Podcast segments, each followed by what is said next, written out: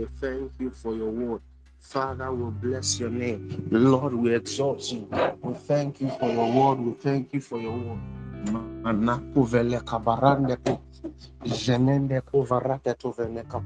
Lord, we thank you. Jesus, we bless your name.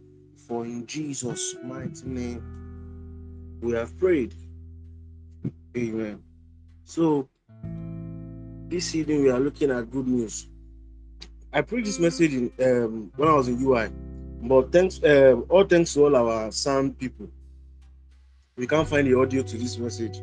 I preached this sermon in University of Ibadan. But then again, all through the month of January, we looked at evangelism, you know, from part one to part two, part three to part four, you know, how to evangelize to a Muslim, how to evangelize to a Jehovah's Witness, how to evangelize, you know, to an atheist. And it's really important and very um, good that we also, if you're evangelizing, you must know what you're evangelizing. There are people who, they do not evangelize, not because they don't want to evangelize, but they don't understand the gospel. They don't understand what, what is the gospel. In fact, there are many Christians in church who, if you ask them to explain what the gospel is, they cannot properly articulate what the gospel is. They can't articulate what the gospel is. They cannot explain. They, they don't know what they have believed. They just know that, ah, Jesus, you know, you know, Uh, I humorously once said that there's somebody who has been going to church for a very long time. Then in his sitting room, he saw the picture of Jesus was there and he was eating. Then this person turned to me and asked me and said, "This Jesus, if what did them saying do say? Why then they flog him like this?" And believe me, this person is a Christian who has been in church for a very long time. So there are people who have been in church, but they have not really understood the gospel properly. They do not really understood what the gospel is properly. So there are people who have been in church. They have been in church. But if you ask them what the gospel is, they, they, they cannot really explain it to you. They can't really tell you what the gospel is. You know. So the gospel itself comes from a Greek word called evangelion, evangelion, which means, which literally means good news. The gospel itself comes from a Greek word called evangelion, which actually means good news. So there are people who, you know, the gospel is something that I usually say something that if you belong to a local assembly and they have not touched or thought about the gospel in six months, you may want to check again, because it is the essence why we are doing all that we are doing. It is the reason, it is the essence of the reason why we are doing all that we are doing, the gospel. So we must understand, if you don't know the gospel, then this is the essence, this is the reason why we are doing all of the church that we are doing. You know, and the Bible is the book of salvation. I know that many people teach so many things from the Bible. They teach finance. Some people even teach um, real estate. They teach all that they want to teach. They teach so many things from the Bible. But the Bible is primarily the book of salvation. The Bible is primarily the book of salvation. The Old Testament is the shows us the promise of salvation. The Gospels shows us the fulfillment of the promise of salvation. While the Epistles shows us what the announcement of salvation.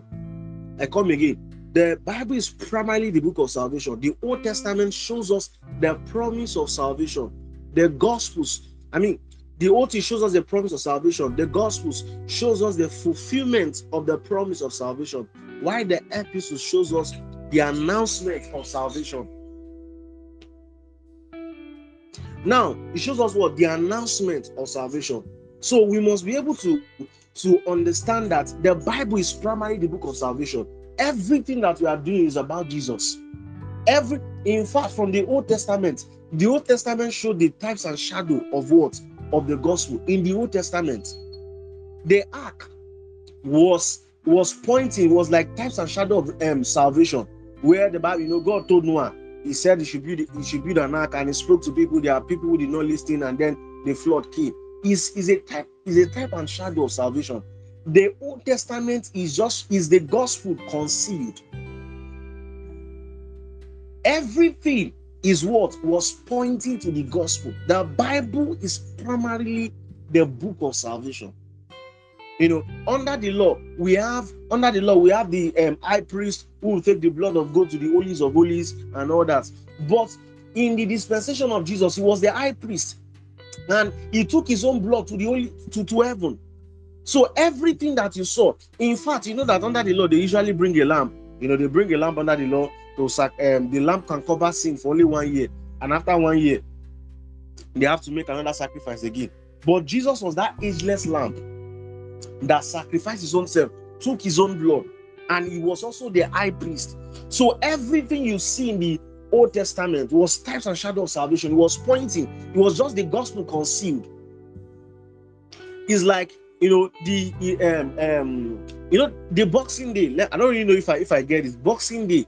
Many people think that Boxing Day is the day they come and just box, but Boxing Day is the day where they unbox gifts, the gifts that has been given to them. So maybe, for instance, you receive the gifts around maybe um December twentieth, but Boxing Day is the day where people unbox the gifts that they, they, they um somebody has given to them, or they have been somebody give, gives them. So the salvation was like something that was promised us in O T.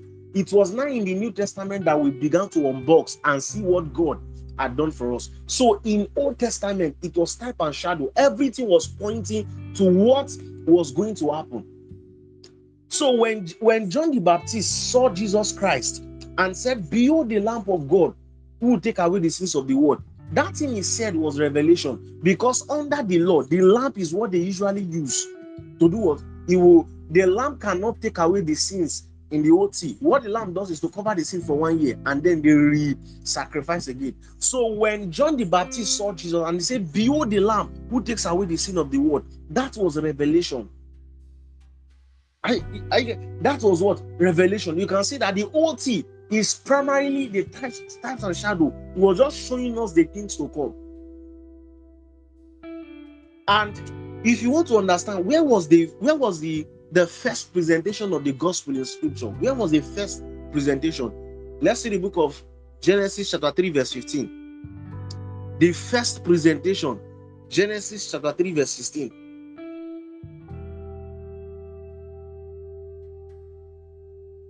Coming now, so that we can get better perspective to this, I'm going to read from I'm going to read from verse ten.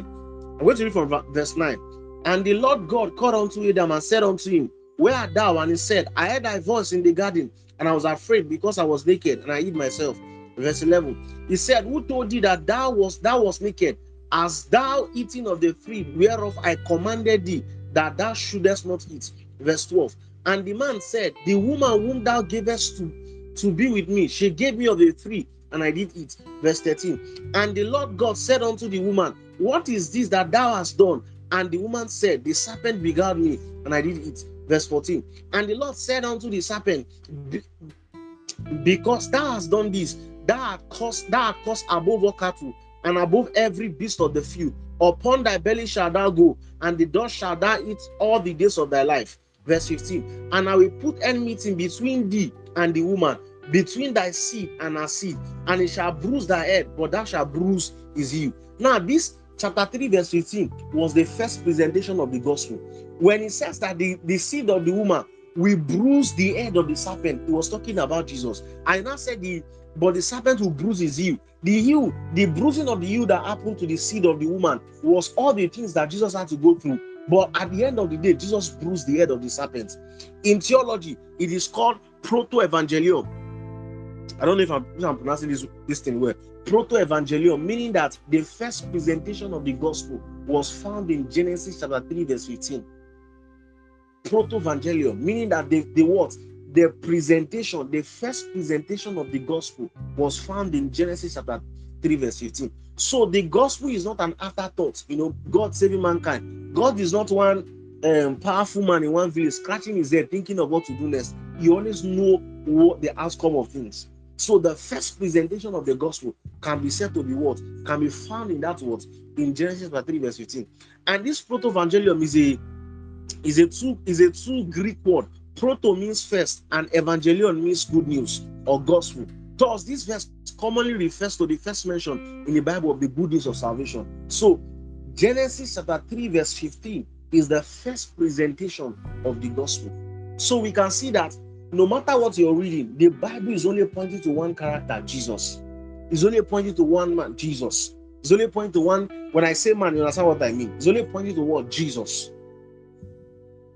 So no matter what somebody tries to use the Bible to teach, the Bible is primarily is primarily the what? The book of salvation. And you know, there are so many. When we talk about salvation, There are people who have been in church for some time, but the kind of argument that they make, you will sometimes look back and say, are these people really saved? Did they really understand what salvation is? Because repentance in some cases is not proof that the person is saved.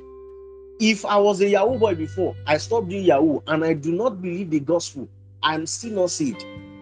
Even though I've repented from doing Yahoo, but if, if I if I did not believe the gospel of Jesus, I'm still not, I'm not saved. So just because a person repents from a sin is not proof that that person is saved. You can repent from masturbation, you can repent from pornography, you can repent from doing Yahoo Yahoo, and even if you do not receive the gospel, you are not still saved. So when we go to meet people, our work is not to try to get them to do good things. Our work is to try, is to make sure that they believe the gospel. Because what the gospel does to compel men to do good work. The gospel, we are saved to do good works, not that we have good works so that we can be saved. So there are people who go to preach to people and they see them smoking or they say, stop smoking, it's bad, it's that. And they will never at any point introduce the gospel to them. All they are doing is just works, works, works, works, works, works. Stop doing this one, stop doing that one, don't do this one. See, let me tell you, the gospel have the capacity to regulate the heart of men if they truly believe. It may take a while, but it has the capacity to regulate the heart of men. So when people go and say, ah, stop doing this, stop doing that. No, what we give to men is the gospel, not works. So the first thing that the gospel does for you, number one, is called the miracle of changed desires. Miracle of changed desires. If you truly understand the gospel, you will not try to get people to stop doing certain unbelievers to stop doing certain things. What you give to them is the miracle of change. What you give to them is the gospel. The Bible told us something in the book of Acts chapter nine from verse four to six. Let's see the book of Acts chapter nine. The same Paul who was going to kill the Christians in Damascus encountered God. And immediately Paul began to say that, what will you have me do? The same Paul who was going to kill people, the same Paul who was going to kill people, encountered God, and immediately he began to ask, what will God have him to do?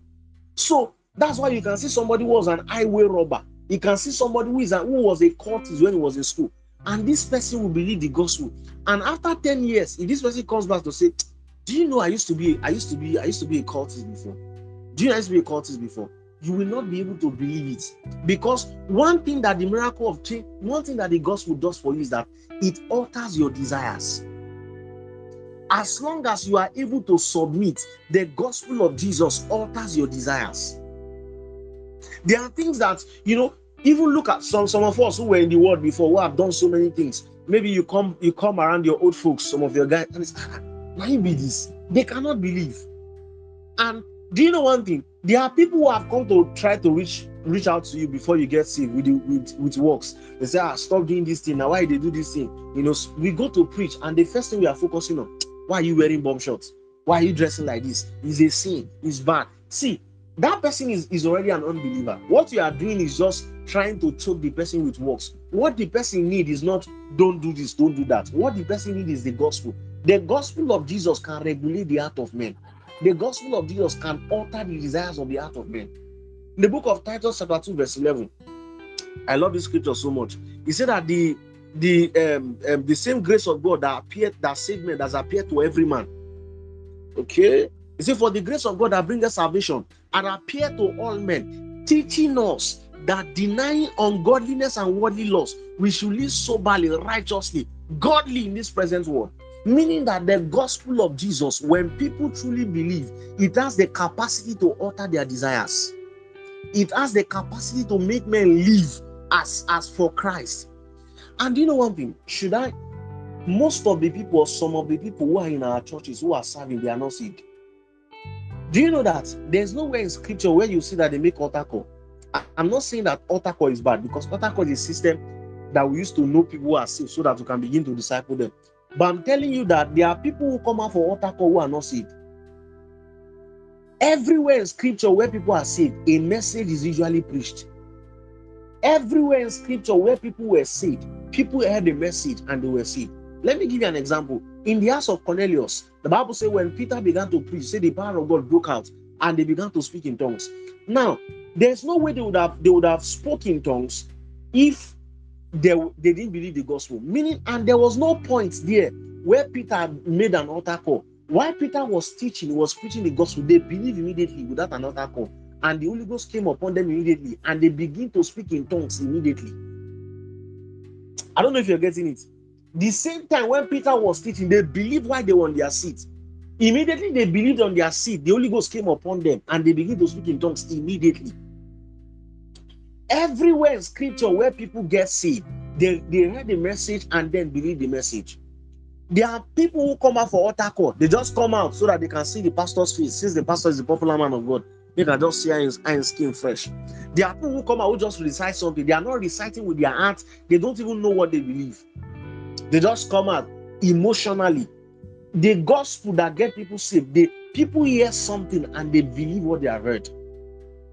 Now, let's look at this example of Paul. The Bible says when he was on his way to Damascus and he encountered God, immediately when he encountered God, he believed him and he was saved. Because when he went to Ananias, that the Bible said, will lay hands on him and he will receive the Holy Ghost. There's no way, you know, he, he had believed the gospel immediately and he asked God, he said what? He said, what will you have me do? So you will see that there are people who are in our churches. There are people who, they may even be our parents. They have been in church for long. But if you ask them what is the gospel, they cannot really defend the gospel. And this was one of the concerns of Paul in the book of Romans chapter ten verse one. Paul says something. He said, brethren, my heart desires and prayer for God for Israel is that they might be saved. Hear what he now said. He said, for I bear them record that they have zeal of God, but not according to knowledge. Now, Paul was praying that the Israelites would be saved. He said they have zeal for the things of God. He said, but not according to knowledge. There are people who are deacons and elders in churches who are not saved. And if you're asking, what do I, what do I need to believe? What is the gospel for me to be saved? The gospel is that Jesus came. He became a man. He, he came through a Virgin Mary, became a man, died, resurrected on the third day, ascended back to heaven. If you don't believe this, you are not saved.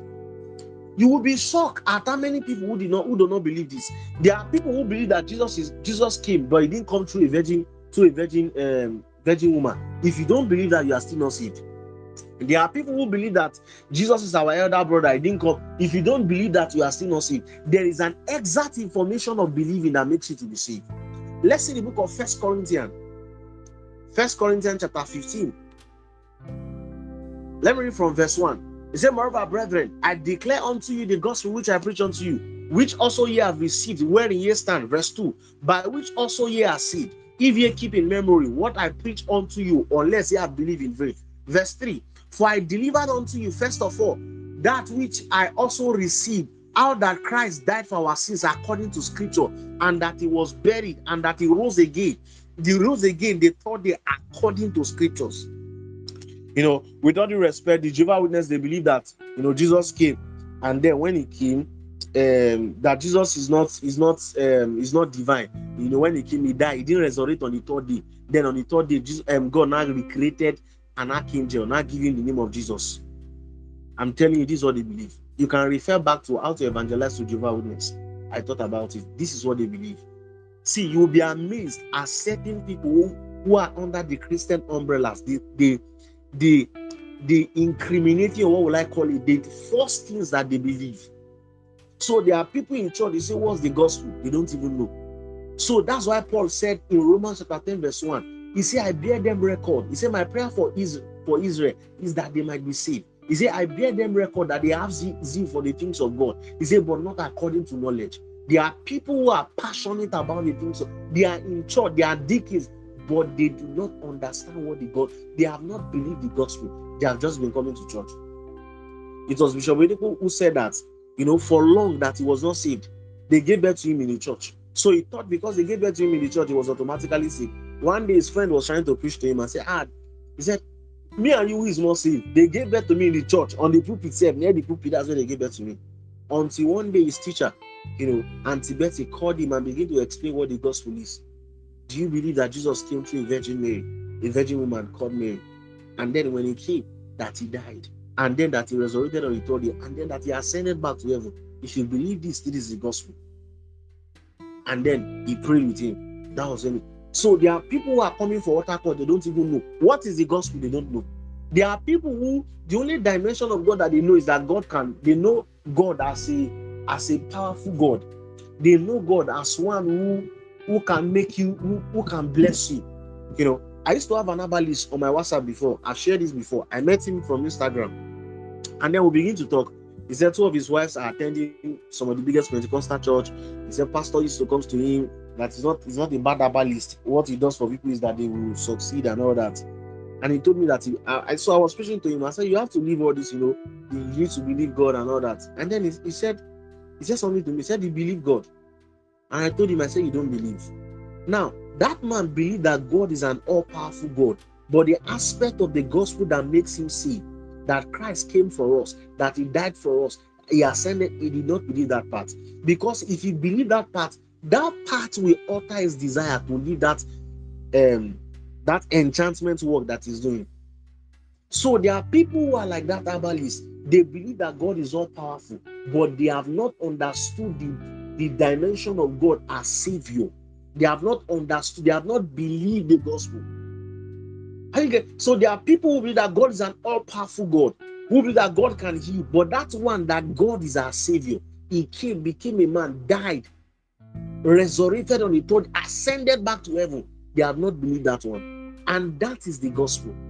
That is our message to the dying world. So when people come across with the gospel, the first thing is the miracle of chain desires. The miracle of the gospel has the capacity. If people truly yield, that see, it may take time for you to change, but if you truly yield to the, if you truly believe the gospel, it's only a matter of time. You will see yourself growing gradually, growing gradually. And before you know, you are out of that addiction. Before you know, you are out of that struggle.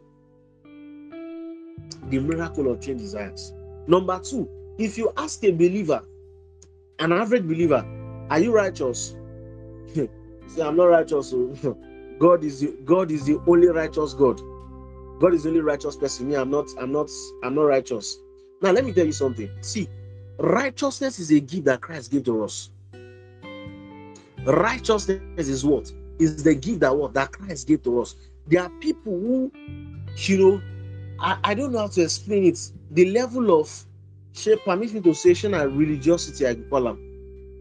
That even what Christ had given to us, we are not we are we are not able to take it. He said, for he had made him to be sin for us. First Corinthians chapter five, verse twenty-one. For he had made him to be sin for us, who knew no sin, that we might be made the righteousness of God in him.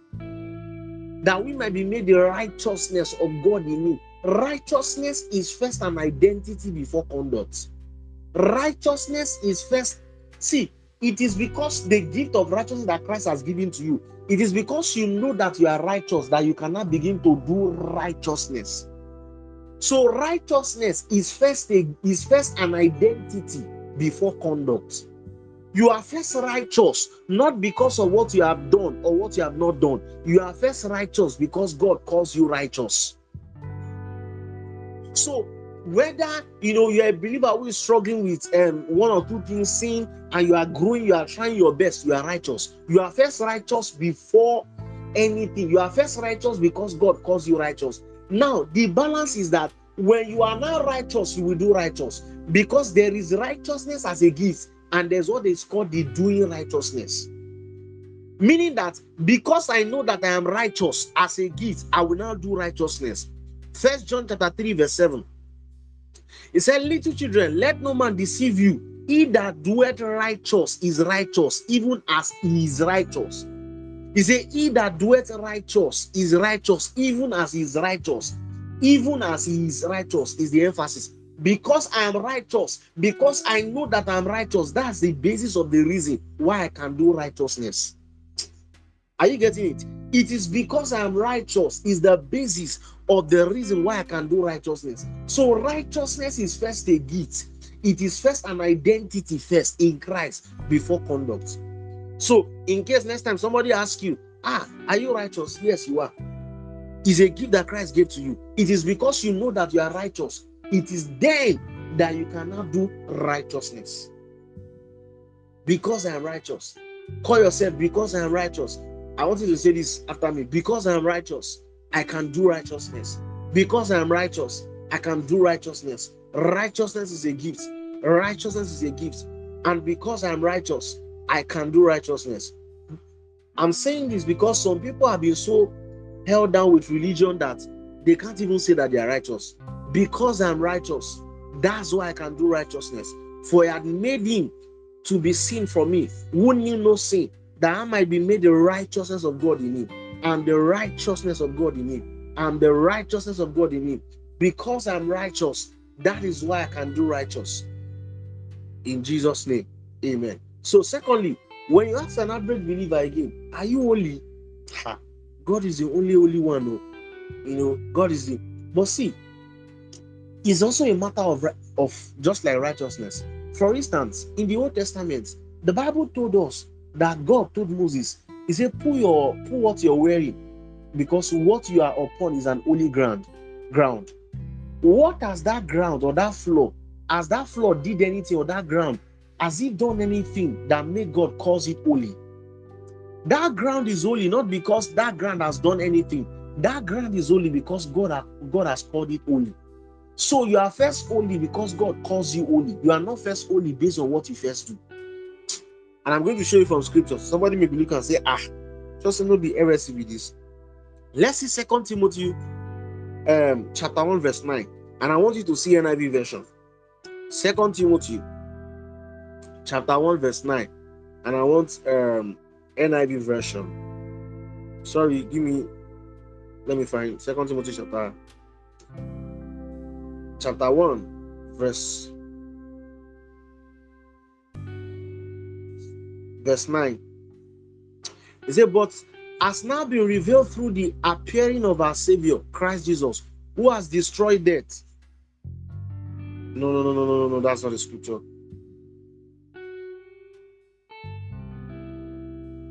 Okay, Second Timothy chapter one, verse nine. He has saved us and called us to a holy life, not because of anything we have done, but because of his own purpose and grace. Are you, are you hearing what the Bible is saying? He said he has saved us and called us to a holy life. He said, not because of anything we have done, but because of his own purpose and grace.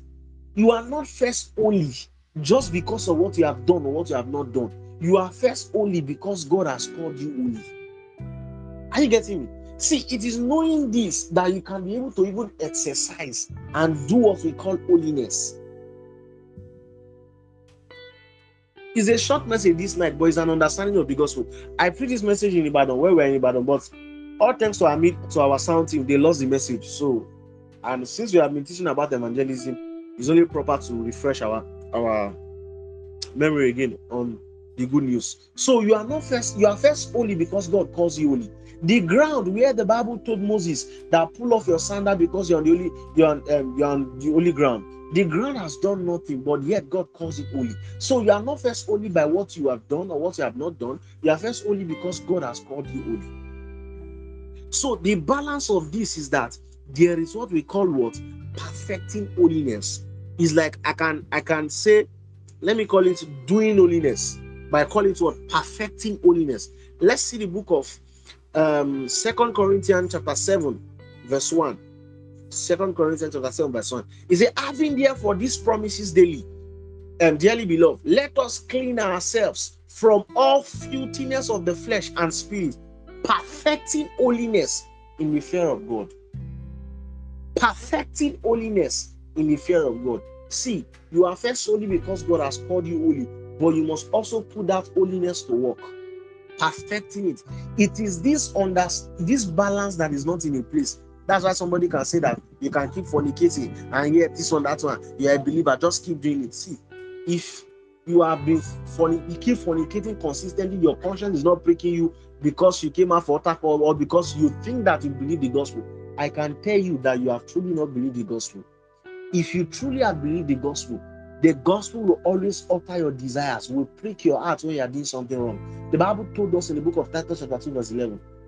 It said, the grace of God that brings salvation appeared to all men. It said, deny, it said, cause to deny ungodliness and worldly lust. So there is no way you say you are saved, you believe the gospel, and then you will continue in sin. It may take a time, but the Spirit of God, it may take some time, will begin to alter your desires and begin to work on you. So any gospel that makes you believe that you can keep doing anything that you like as long as you are saved, As long as hey, that kind of gospel is driving you to hellfire. With all due respect, I don't even think that you, if you truly believe the gospel, it's only a matter of time. It will keep being what? Offering your desire. It may take some time, but you will grow. The what the God see, God is willing to hold your hands and allow you to grow if you are willing to submit to his leading. If truly you believe the gospel, it's only a matter. The gospel has power, it can alter any desire for God. If people truly believe the gospel. Now, you know, spoken about the miracle of change desire, spoken about righteousness, spoken about holiness, and then number four, which is the last one. You are saved by grace through faith. See, this sounds very simple, but many people, I don't know, especially in this west, in this part of the country that we find ourselves, some people think maybe you are saved when you wear. Yes, it's good for you to dress well, you know, do what you have to do. But some people think that maybe you are saved in this part of the world when you, you wear long gown, when you wear everything that this and that. See, yes. A believer who is saved, the Spirit of God will begin to work upon your heart and begin to regulate your heart. And if you are obeying him, you begin to grow. You know, it will even show your physical appearance and all that. But let me tell you, people are not saved by physical appearance. Are you getting me? Now, remember I said that when you are truly saved, after a time, the Spirit of God will begin to work upon your heart, you know, begin to work upon your heart, and then you see yourself growing. But let me also say this, people are not saved by physical appearance. The sister you see who is not dressing well, maybe somebody that the Holy Ghost is still working on, and you say, ah, that person is not saved. You are not the one that saved the person. We are saved by grace through faith. This may sound very simple, but it's a lot of trouble in the body of Christ. Some people still think that you are saved based on clothes. Remember what I said in the beginning. I don't know where this tape will get to. You are when you are saved, the Spirit of God will begin to work on you, and it will show even in your physical appearance. After a while, as the Spirit of God begins to work upon you. But then you cannot just say that, ah, because this person is not dressing well, then the person is not saved. It may be somebody that the Spirit of God is still working on. We are not saved by good works. We are saved to do good works.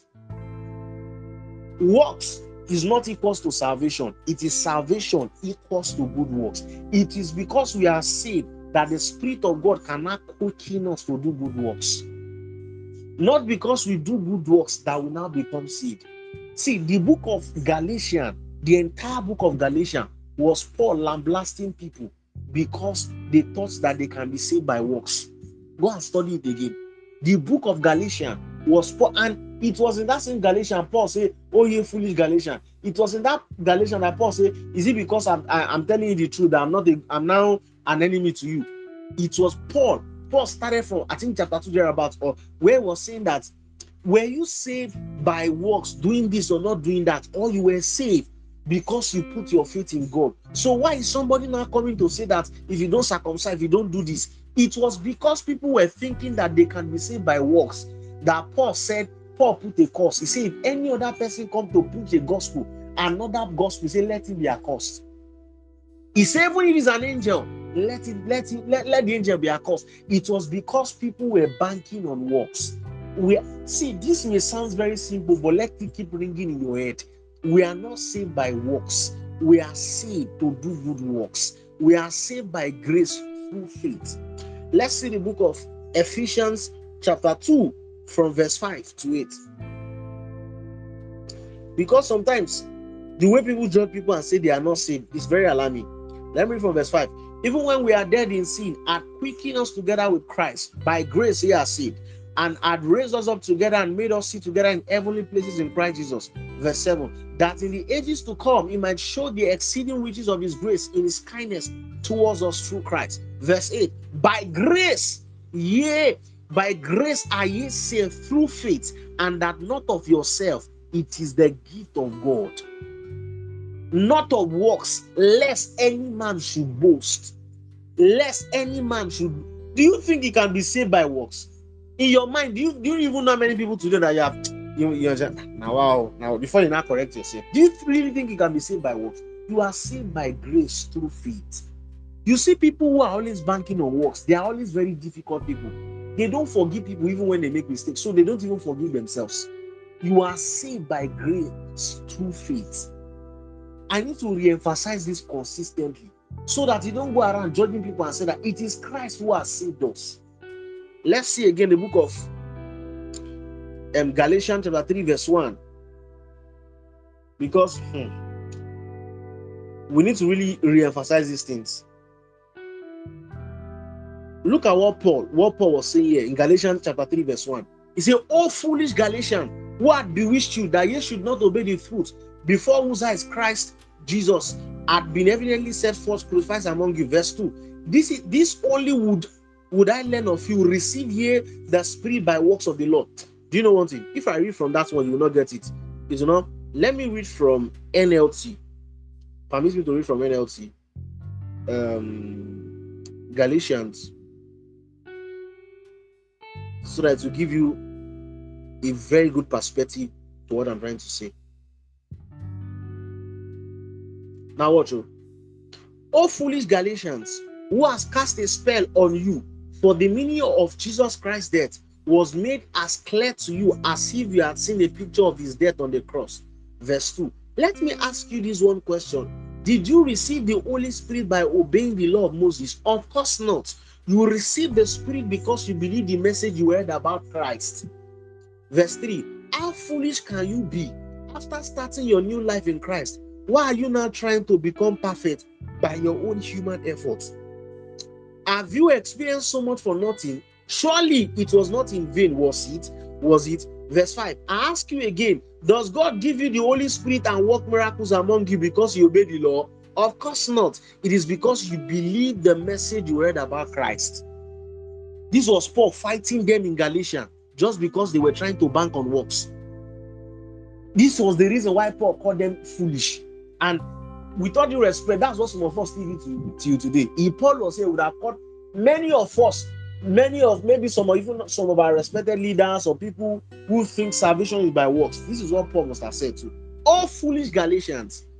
He said, "Let me ask you one question. Did you receive the Holy Spirit by obeying the law of Moses? Of course not. You obey, you believe the gospel you heard about Christ.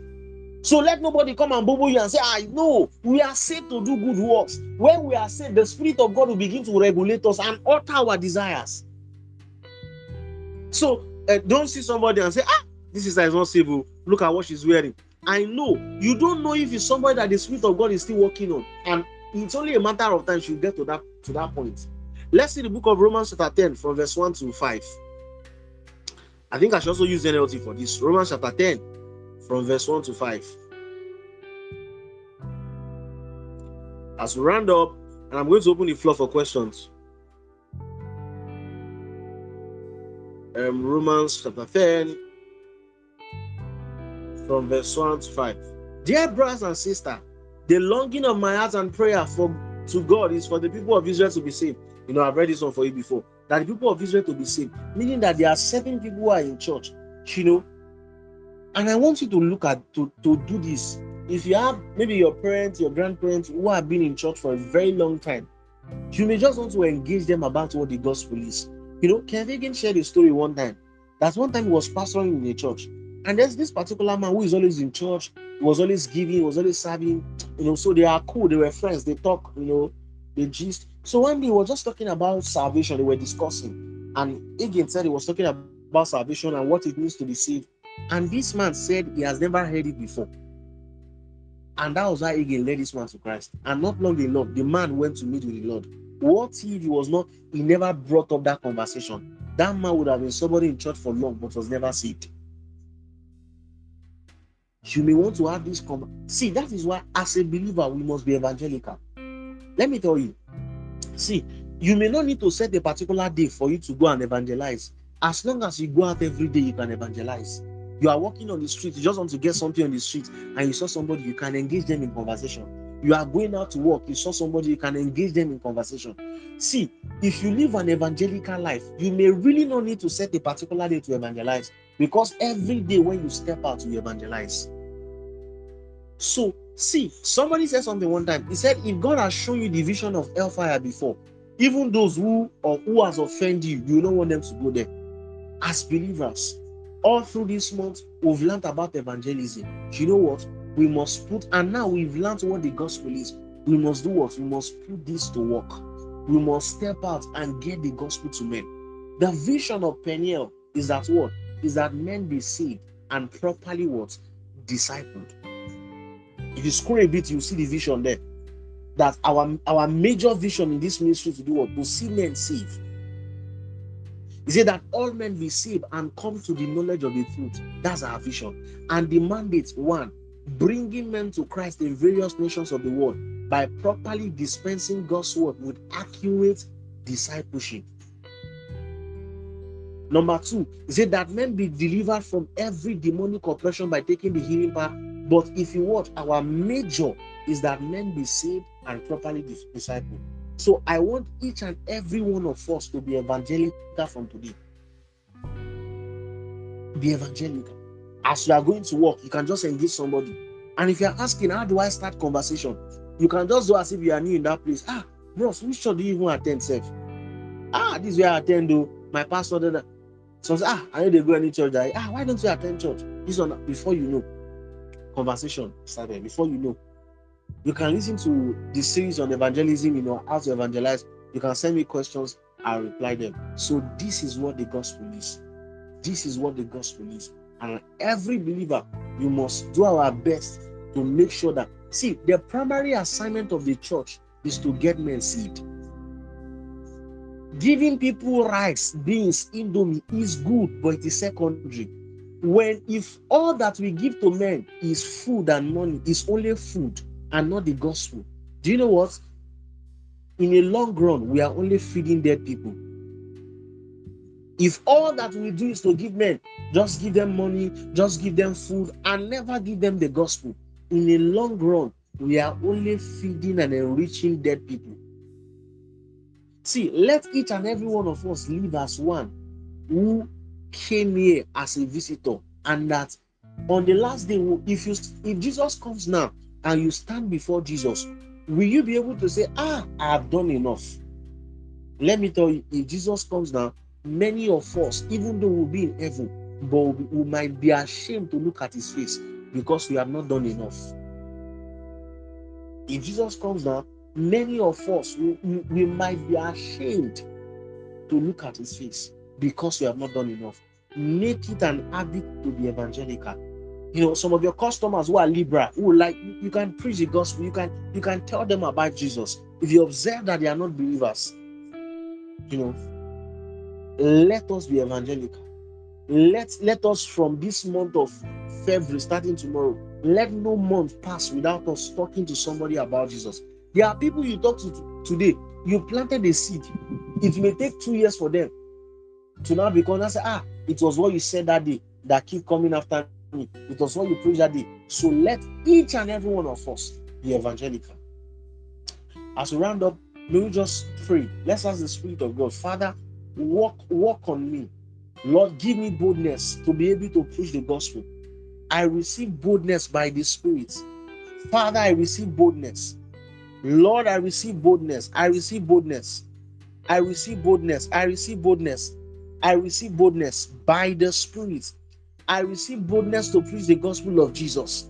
Lord, I receive boldness. I receive boldness by the Spirit. I receive boldness. Lord, to preach the gospel, I receive boldness. Lord, lead me, lead me, lead me. I receive boldness by the Spirit. My desires are altered. Lord, my desires are altered for you. Lord, from today, I want only the things that you want. Lord, give me grace to be evangelical. Give me grace to be evangelical. As I step out every day, I receive grace, courage, boldness to preach the gospel. By the Spirit, I receive grace. I receive courage. I receive grace. I receive courage, Lord, to preach the gospel of Jesus. For in Jesus' mighty name we are, we are praying.